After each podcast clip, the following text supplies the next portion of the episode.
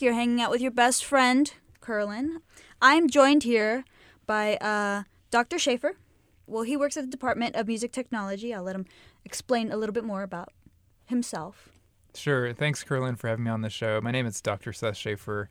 Uh, I'm in the School of Music, and I coordinate the music technology program over there, and that's how Curlin and I met. Curlin is a bachelor of mu- a bachelor of arts in uh, with a concentration in music technology. Yes, yes. Sorry, Um, I, should say that again: a bachelor of arts in music with a concentration in technology. Thank you, thank you. Um, so I had a couple of questions for you, mainly on how you got into the music tech degree. I know it's not one of your main focuses because you've, from what I've researched, you have a very wide um, variety of things that you can do.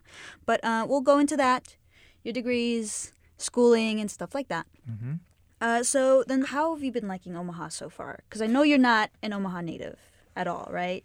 Right. No, I'm I'm actually from Southern California, like the LA, Long Beach area. I spent about Wow. uh, 10, 12 years of my life um, in Long Beach. And then before that, I was in a suburb of LA called Upland, uh, which is in San Bernardino County. Um, and then uh, in the interim between California and here, I was in the North Texas area, like near Yeah. Dallas. So Mhm. I've just been getting deeper and deeper into the Midwest. So. Uh, Okay. but, but Was to your that question, the goal? uh, it was not the explicit goal, but uh, here we are. um, I've I've been enjoying it though. Omaha seems nice. This is my my second full year. Uh, I've been here for two two years, and now I'm starting my third year here. Um, I really enjoy, surprisingly, the winters. Really? I mean- ah, okay. I'm coming from a like a desert basically, Yeah. so the snow coming down is still pretty magical, and I enjoy that. Nice. Um, I'm glad you're not tired of it yet. Well, you know, I get tired of it about like April when Yep. it's like, haven't Where we done like, this "All right, already? guys." Aren't we doing spring now? So, Yep. Yeah. Uh, how's the driving? Have you gotten used to the driving? Yeah, I think I was? I was pretty worried about that, like driving in the the snow and the ice, because in Texas they would occasionally get like an ice storm, and it would literally shut down the city for upwards of like a week. Really? They were so unprepared for it, but Omaha's on top of it, and it's not been a, a big deal at all. No okay. problem. All right. yeah. Where I the the region of Omaha that I live in, it's South O. hmm It's kind of like mm, Omaha. You could pick it up. You can, you can go ahead and go over They there. They could do and help. better there. Yeah. I getcha. Um, did you have a four four by four car? No, no, and I, I still Oh. don't. Still don't. Yeah, it's just Wow, you just brave the winters. Well, you know, I think we're lucky. Um, there's a guy that lives uh, just down the street from us that drives one of those plows, the snow plows. Oh, okay. So I think he has like a, a preference to cleaning his area first. So Yep, it's uh, that, or we're like on a bus route or something. It's not a big deal. So that's nice. been been okay so far. Um, the next question I have is uh, essentially how'd you get into the field? What made you get um, interested in learning about music and technology and that whole aspect? Yeah. So uh, I'm trying to trace back to the the very beginning for me. Like, when did I think technology could enhance music? when did that when did that thought strike me as uh, potentially interesting? And it has to have probably originated um, sometime in between when I completed my bachelor's, my undergraduate degree in music, and then decided to go and pursue a master's. At some point in there, um, I had decided that I think computers could enhance what I'm doing because before then I was writing pencil and paper Yeah. you know, it was just it was uh, what we would call like acoustic composition only, using only acoustic instruments, no electronic instruments. Um, I during my undergraduate degree dabbled a little bit in film scoring and Yeah. started to play with the computers probably first uh, with the intent of doing film scoring uh, and doing uh, everything from mixing down a, a film scoring session to doing like virtual instruments and samples of you know clarinets uh, string instruments to kind of like make a, a mock-up um, a simulation of the the score before i took it in front of a real orchestra. So uh, right towards the I, I'm, I'm narrowing it down now. I think right towards the end of my undergraduate degree i was doing film scoring stuff and that used uh, technology and i only later started to reflect on that after the fact and say I think I could do more than just this very conservative, acoustic only kind of mock up stuff that I was doing for film scoring and actually use the computer creatively. um, to generate more experimental things. Yeah. Okay. So it was near the end of your undergrad, is what you said. Yeah, I think that's that's where it started to come together. So then, when you first got into your undergrad, did you know you were gonna do music, or were you a compositional writer first? Yeah, the way the way our school worked was um, you could major in uh, instrumental performance education, much like we can uh, Mhm. here in uh, at UNO. But we also had a degree in composition, but you couldn't get into it right away. It's, it's some sometimes majors are like that, right? Where you have to Mhm. like present a you have to pass a test or or get in through some sort of portfolio or pass a class. Um, so I was a tuba performance major. Oh. Uh, and I was the whole time I was there. I got a degree in tuba performance, but about halfway through, I submitted a portfolio of some stuff I was writing, um, some compositions, and the composition faculty looked at it and they said, "Okay, you can be a composition major too." So I got a double major in composition. Um, Wow. That was that, that occupied about like half of my time in, the, in in my undergrad. Most of the time, I was playing tuba. wow. Okay. So then, is the tuba the only thing you know how to play, or do you do multiple things? Because I Uh, know Yeah. in, people who play instruments tend to play multiple. They don't just stop at one. Right. So I majored in tuba, and you know, in terms of like professionality, that's the instrument that I would be the most professional on. but um, you know, I grew up playing piano. My parents forced me to take piano lessons, and uh, I don't know if that was your case. If you did, you grow up taking piano lessons at all? Some some people, their their parents are just like you know set on it. You're gonna take piano lessons, whether you like it or not. And that was kind of the case. But at some point, something clicked in me, and I thought. "Ah, I think I like this. So, so I, I took piano lessons through high school, and um, I, I have some facility on the on a keyboard instrument, but I'm by no means a pianist. So that that translates to all sorts of things with keyboards on them, like accordions. I have an accordion. I can kind of play it okay. Uh, I play a lot of synthesizers that have you know traditional piano style control, you know, with keys. Um, and sometimes I play just regular piano, but not like I said at a professional level. Right. you stick with tuba when it comes to professional. Yeah, even then now it's been a, it's been a, been a while since I completed my undergrad. So Oh yeah. So then uh, I'm gonna backtrack or get us out of that section, Mm-hmm. but I will come back to it. Um, what do you like doing more? Is it compositional writing, or do you like being in the studio, being able to edit and mix stuff down and stuff like that? hmm So you're asking about studio experience. Um, I can give you like the my backstory with that a little bit. Yeah. Was uh, I hadn't really uh, had much studio experience uh, until I had completed my undergraduate degree. Um, prior to that, I was working for this for that school of music for my undergrad um, in their performance venue. Kind of like we have we have performance venues here, concert hall, the recital hall. Um, we had a, a performance venue that h- housed all of our live concerts. And so my first experience doing anything um, that was remotely, you know, music tech was setting up microphones, pressing record, and recording concerts, right? Very simple, just doing stereo recording, easy editing where we're just kind of like uh, segmenting the different pieces, uploading that to some sort of online archive. So that's what got me started once I completed my undergraduate degree, some of the people that I'd worked with, and namely my boss, um, had recommended me for a position at a nearby community college. And so uh, I was probably incredibly unqualified, but they hired me to run their recording studio. Wow. Probably mainly because I could point out what a microphone was. And they're like, that's good enough. So, All right. so I started uh, started running that recording studio. Learned a ton just by being in the studio, and uh, got to know Pro Tools really well, which is like the one of the industry standards for software software standards for editing and recording. Um, and so uh, found myself learning more and more in the studio, and some of some of the things I learned there, I still you know I, I bring with me here to this job.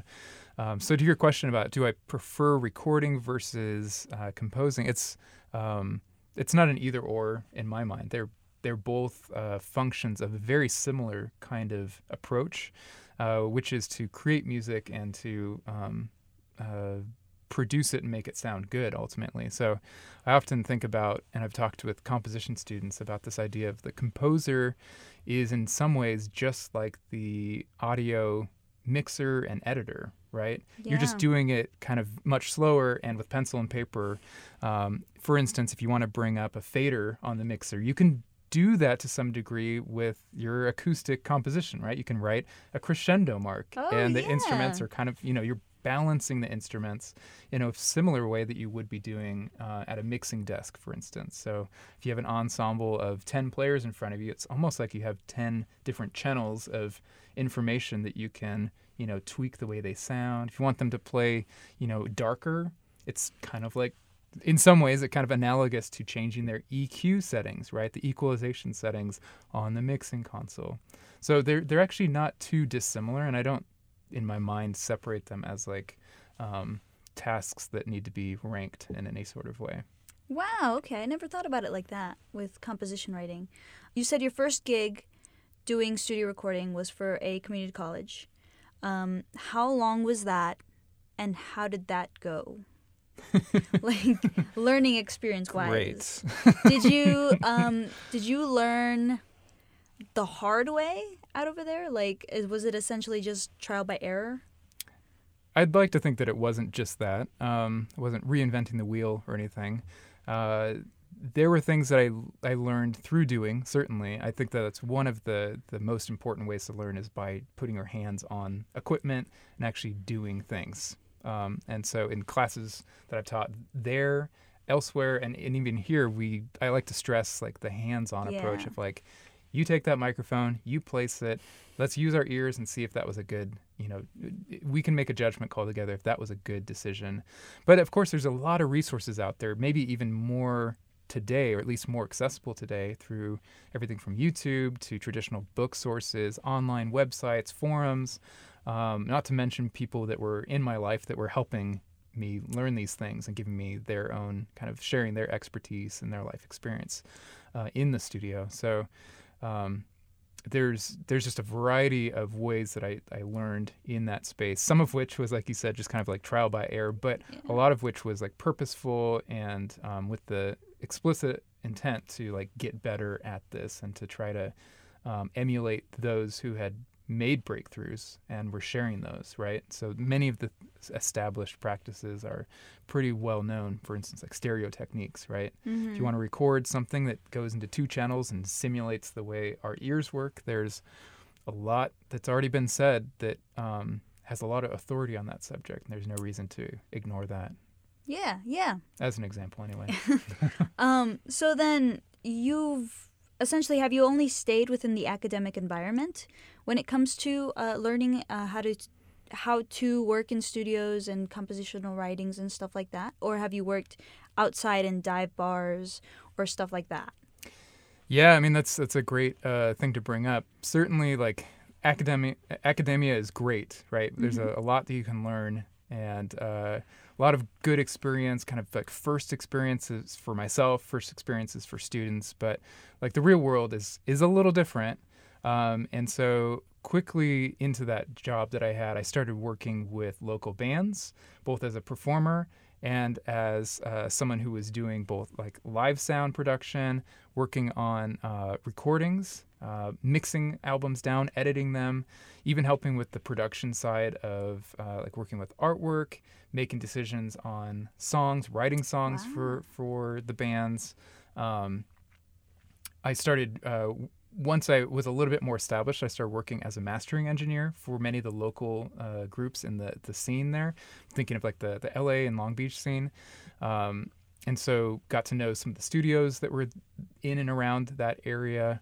Um, had uh, plenty of like paid gigs to, to be a performer or to uh, work as an engineer in one uh, aspect or another on on albums. So the the kind of professional experiences uh, were um, prepared by my experiences teaching material and also working in uh, those academic situations. Wow. Okay. So you as soon as you graduated, you just kind of went for it, huh? I mean, it sounds that way now, but I mean, it was, it was over the course of probably seven to eight years that you develop a network of people that um, eventually let you in, right? They start to trust you. Yeah. Like if they trust you with one song um, and you do a good job on it, they might trust you with an EP. And if that works, they might trust you with a full length album, right? It's, it, it all escalates um, if you do a good job. And so I think uh, one of the things that I was really uh, interested in was staying um, connected to the people that I was often seeing and making sure that, like, if they needed something, that I was there and I was able to help them. And I would I hate to say it, but I would often offer my services for free because that kind of gets the foot in the door. Yep. Lets them know that like, hey, you're you're not just some guy with a copy of Pro Tools or whatever. You actually have some experience. You also know what you're doing, and ultimately you can take someone else's work and elevate it. You can take it to a, a, the next step up, whatever that might be for that particular group. Yeah, definitely, definitely. I am a, a, beginning, or not beginning, but I am go, heading into that field essentially, and I'm I'm trying to do the successful story that you're you're saying here.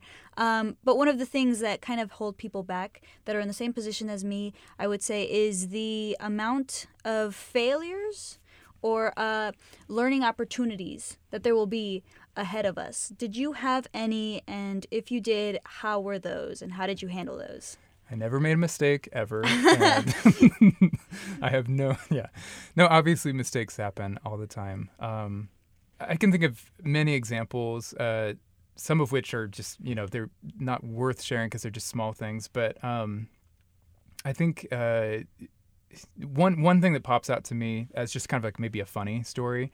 Uh, there was a time where I was uh, playing a lot with this band, and I was uh, playing uh, keyboards in the group, playing synthesizers. I had uh, a little computer that I had velcroed onto the con- the the keyboard, and I was triggering sounds from uh, you know popular software like MainStage or Logic or something like that.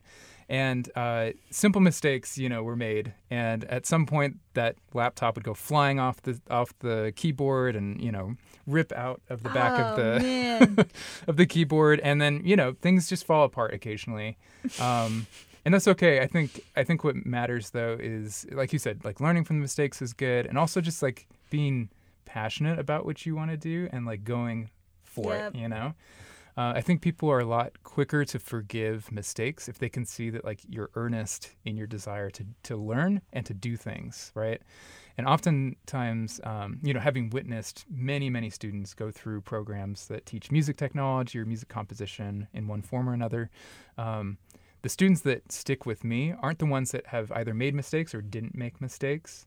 People that go on to be professionals that I've, I've witnessed aren't, aren't the people that are the ones that always get it right, but they're the ones that are um, oftentimes making the best connections with people and are just really like honest about what they want to do and they're like curious. And I think that's one of the best, uh, the best um, like traits that uh, that someone who's aspiring to be a professional uh, can have is someone that's like curious. So it's like uh, if you're trying to get a job professionally in like the um, in, in a in a in a dive bar here, right? You're right. post college, you're trying to get a, a full time gig. Um, I would guess I can't vouch for it, but I would guess that the person hiring is probably looking for someone who wants to do it. Like they, they're just like yearning to do it and uh, they're not expecting you to know everything because honestly like it's impossible to know everything. And so they're looking for someone who cares enough to make sure they're going to be there day in and day out. They're going to show up they're going to try their best. If they make a mistake they're going to try to learn from that.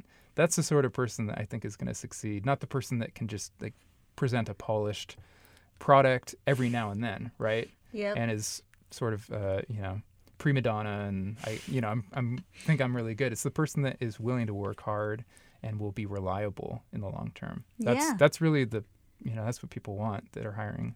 That's what I'm hoping. That's what I'm banking on cuz I've got a lot of learning to do that's left. So then within the learning aspect, we're going back to your schooling. You mm-hmm. did go to CSU, correct? Yeah, I went to Cal State Long Beach or CSULB. Yeah.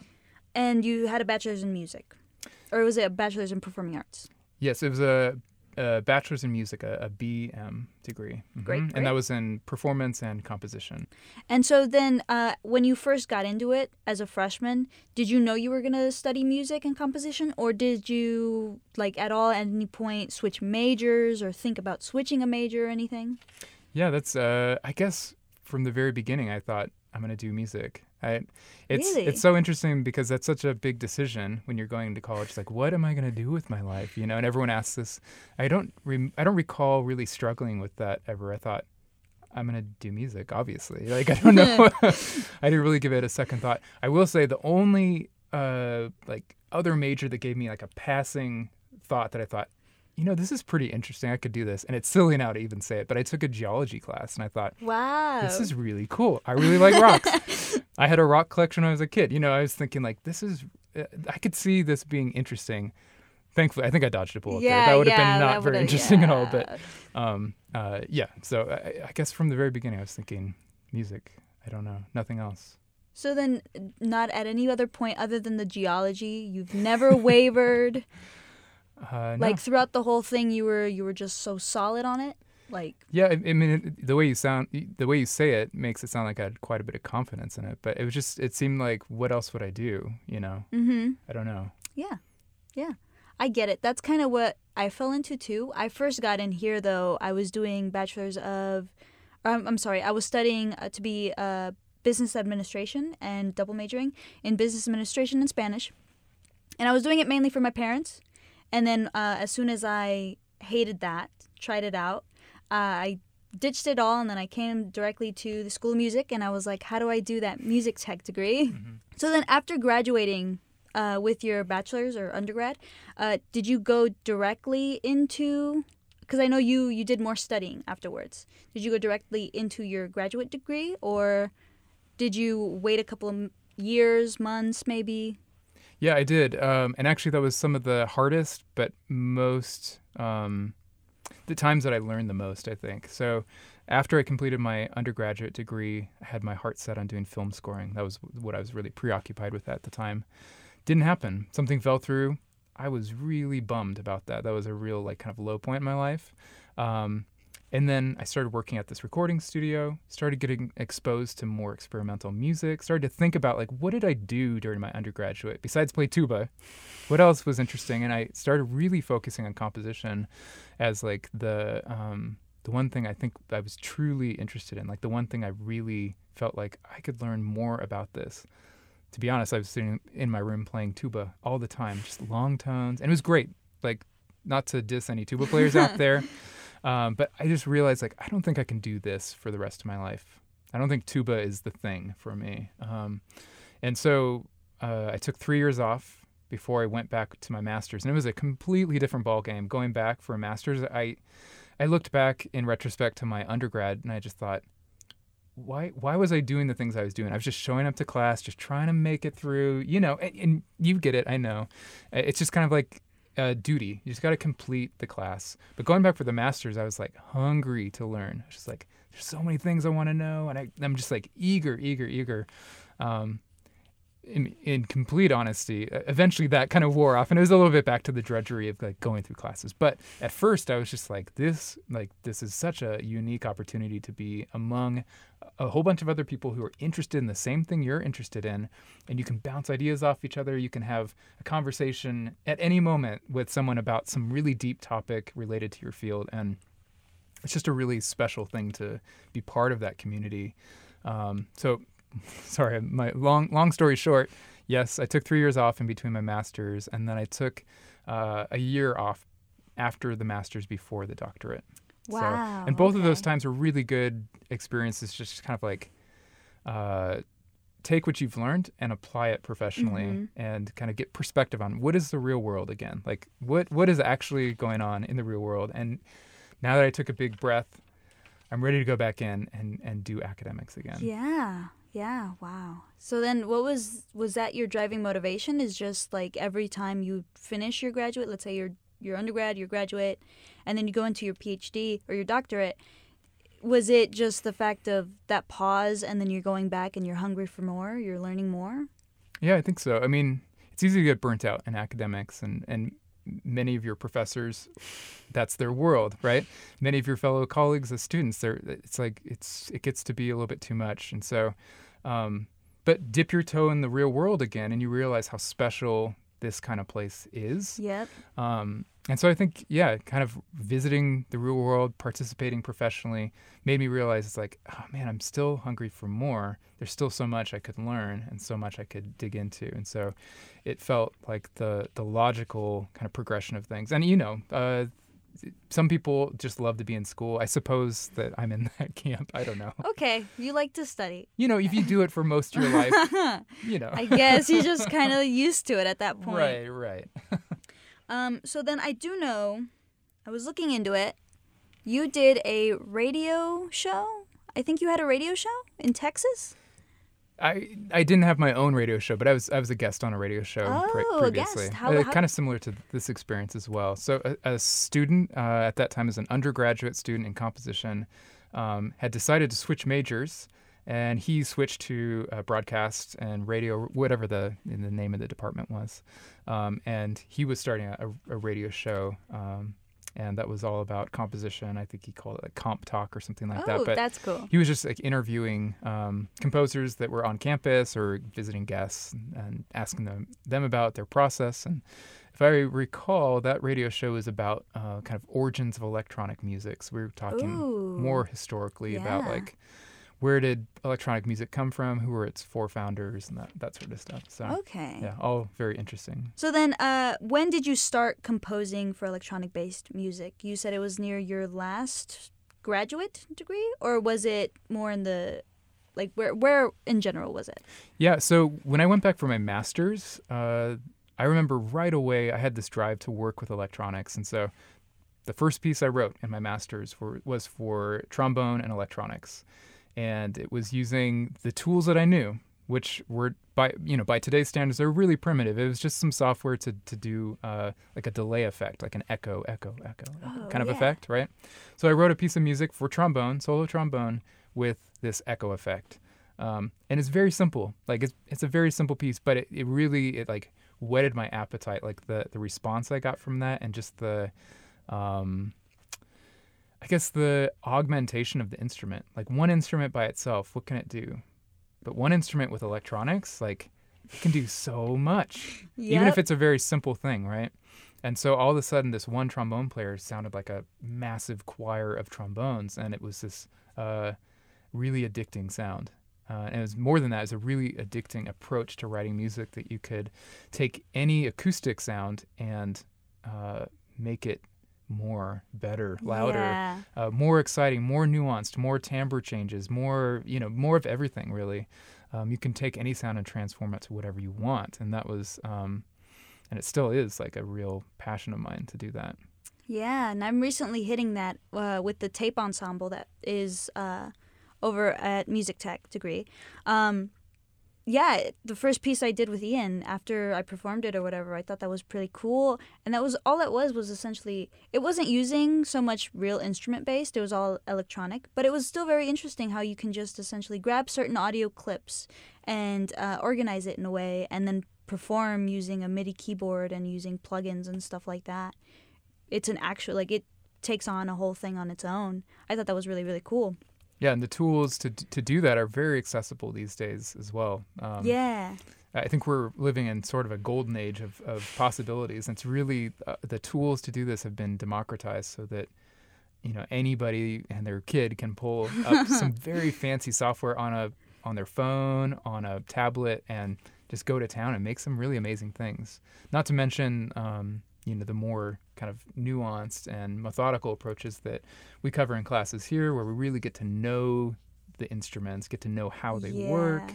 Um, you mentioned the tape ensemble, which is a technology-assisted performance ensemble that we have in the School of Music, and I mean, one of the goals for that is to uh, basically take any instruments that we have that available and turn them into music. And so it's student-driven, uh, writing our own music there, um, using any means possible. So you mentioned like using a MIDI controller to, you know, pull up software and play anything you want, really. So. Um, the possibilities are just wide open for electronic music. Yeah, it really is. It's crazy. Um, let's go back to when you were talking about uh, filmmaking and stuff like, or not filmmaking, but composing for film music and stuff like that. Um, I did notice that you you did successfully compose certain pieces for films. Uh, was that like, and how does it feel to be able to listen to or, or watch something and then have your your what you created on there? Oh, it's like the best feeling in the world. I bet. yeah, it's. I mean, it's awesome, and it's uh, to to see.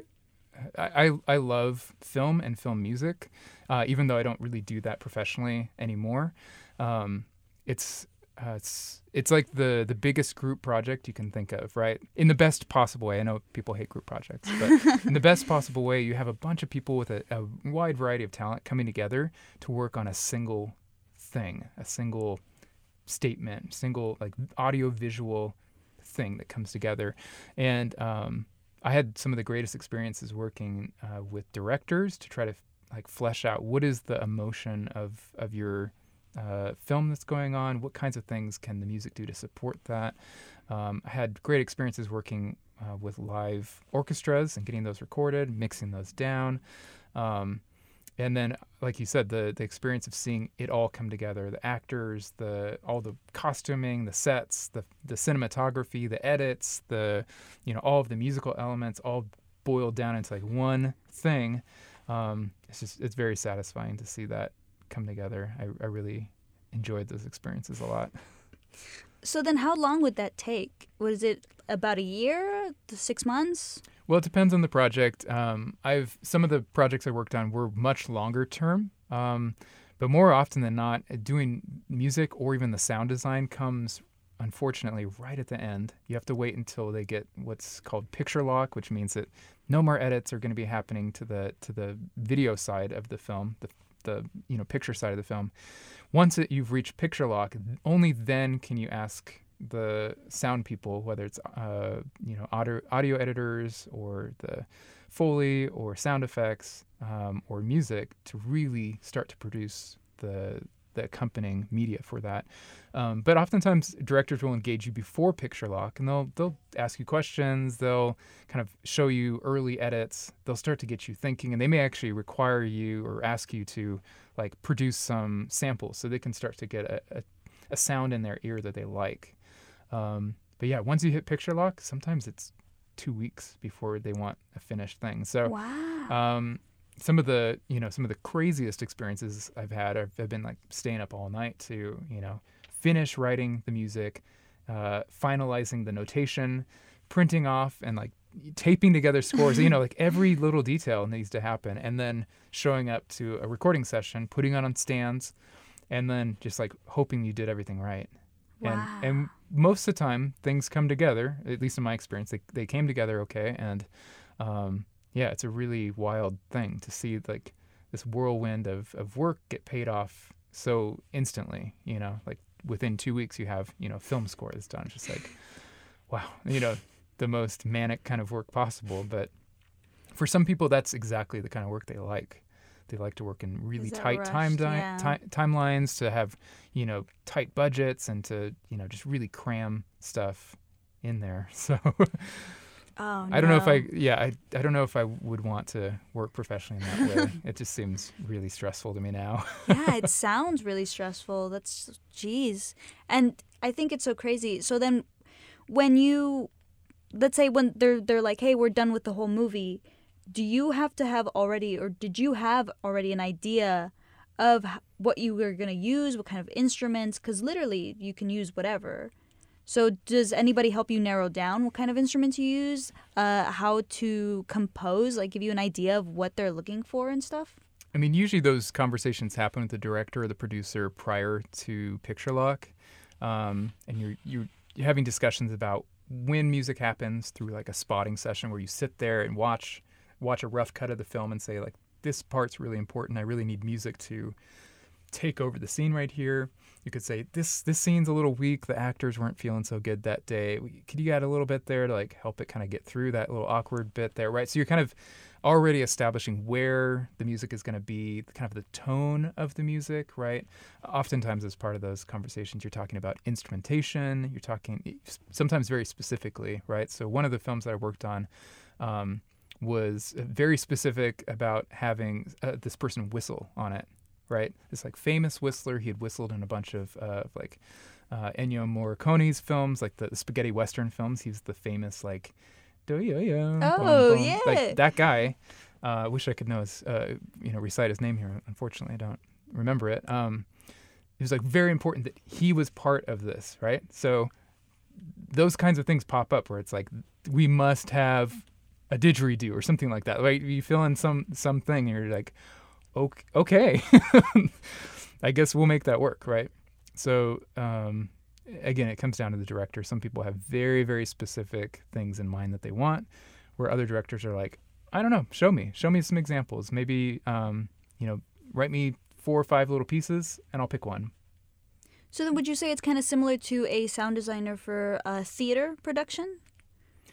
Uh, to some degree, although I've done that personally a lot less. I don't really have much uh, experience with that. So um, I think it, it really depends on how much uh, creative freedom you're you're allowed. And it's one of, to be really honest, one of the turnoffs for me for film scoring now, thinking about it, is that um, in some ways, uh, whether you're doing sound design, effects, foley, or music, you're really at the um, you're at the you know it's it's the director's and the editor's discretion to use what you give them. And so ultimately you don't get to call all of the creative decisions. You're part of a team that helps make something happen. So you can have this amazing piece of music that you think is the most beautiful thing ever written but your opinion ultimately doesn't matter right? It's the it's the director and the producer's decision to in that final edit say mm, you know what let's pull that down. We want the dialogue to to be important here, or uh, sound effects. Let's make the sound effects more important than the music. And you know, you can't you can't do much. You can have you can try to fight it, but like ultimately, it's not your decision, and it's it's not your you're not the um, overarching kind of creator of the whole thing. You're a you're a cog in a machine to make this thing happen, um, which uh, I think is in some ways very freeing um, and in other ways, obviously not, right? Yeah. Yep.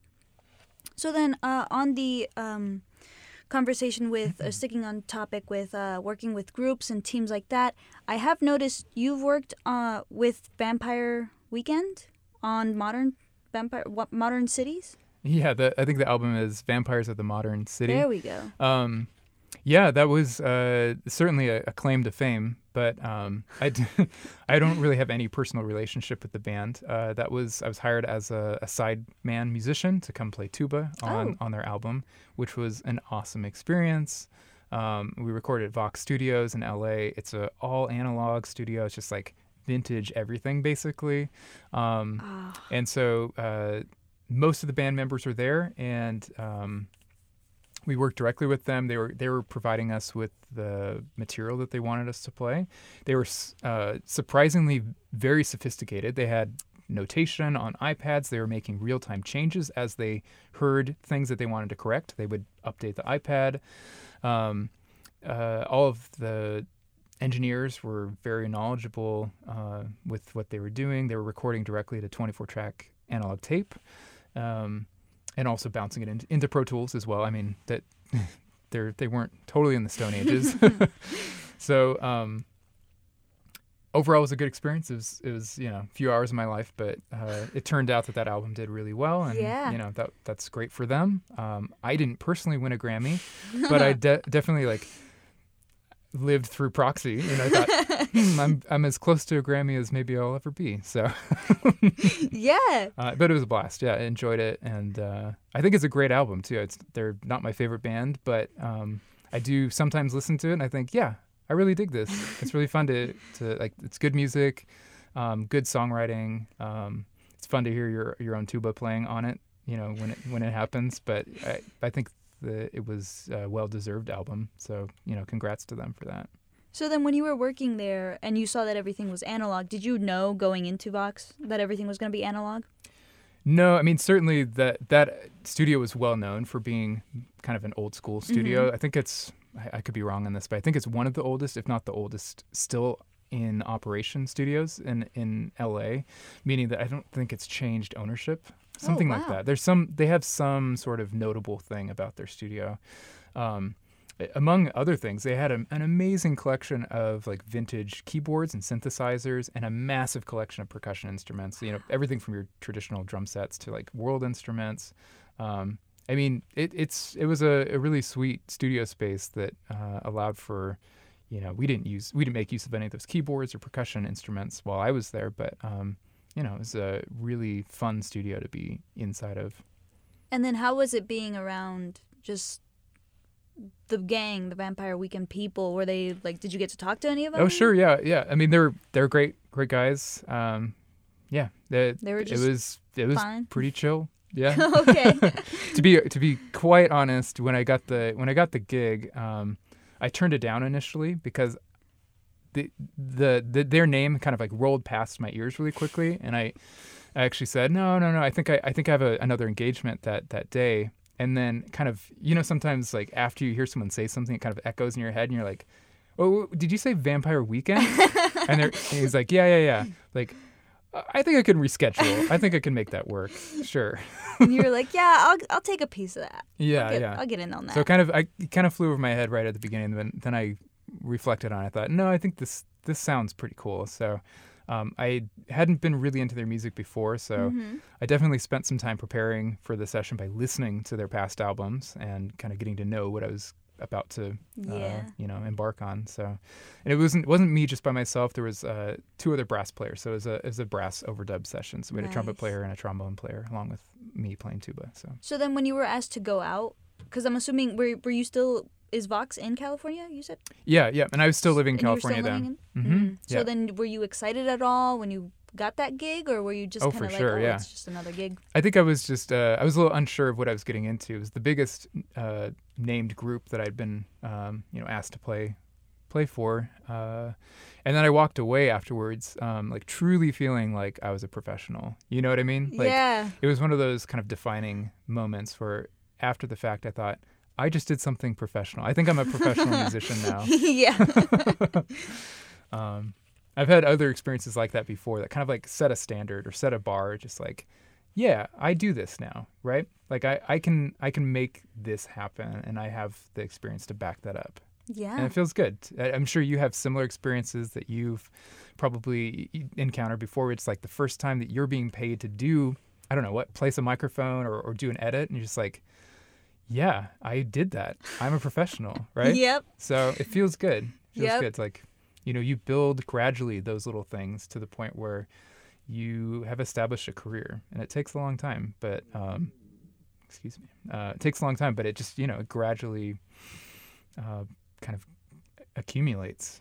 You know, the experience, and kind of you start to feel like I am a, an authority on this. I can do this. Yep. And with that being said, uh, that'll conclude our session, our little interview we had today. Thank you so much, Dr. Shafer, for coming in and taking time out of your schedule to meet up with me and have this interview. Yeah, I'm happy to. I really enjoyed our conversation, and um, yeah, it's it's been fun to kind of reflect on the past and to talk about what's going on now and how that affects uh, people like you, our students that um, are looking at their future and saying like, what what is there for me to do, and how can I do it, and hopefully uh, the music technology program here at UNO, UNO has equipped you and the others that um, yeah. your your colleagues. Hopefully, you'll be able to take that next step in the real world, start to build those experiences, and become you know professionals that we can all really admire. So yeah, Yep. go yep. out there and do good work. Alrighty. Thank you and have a good night.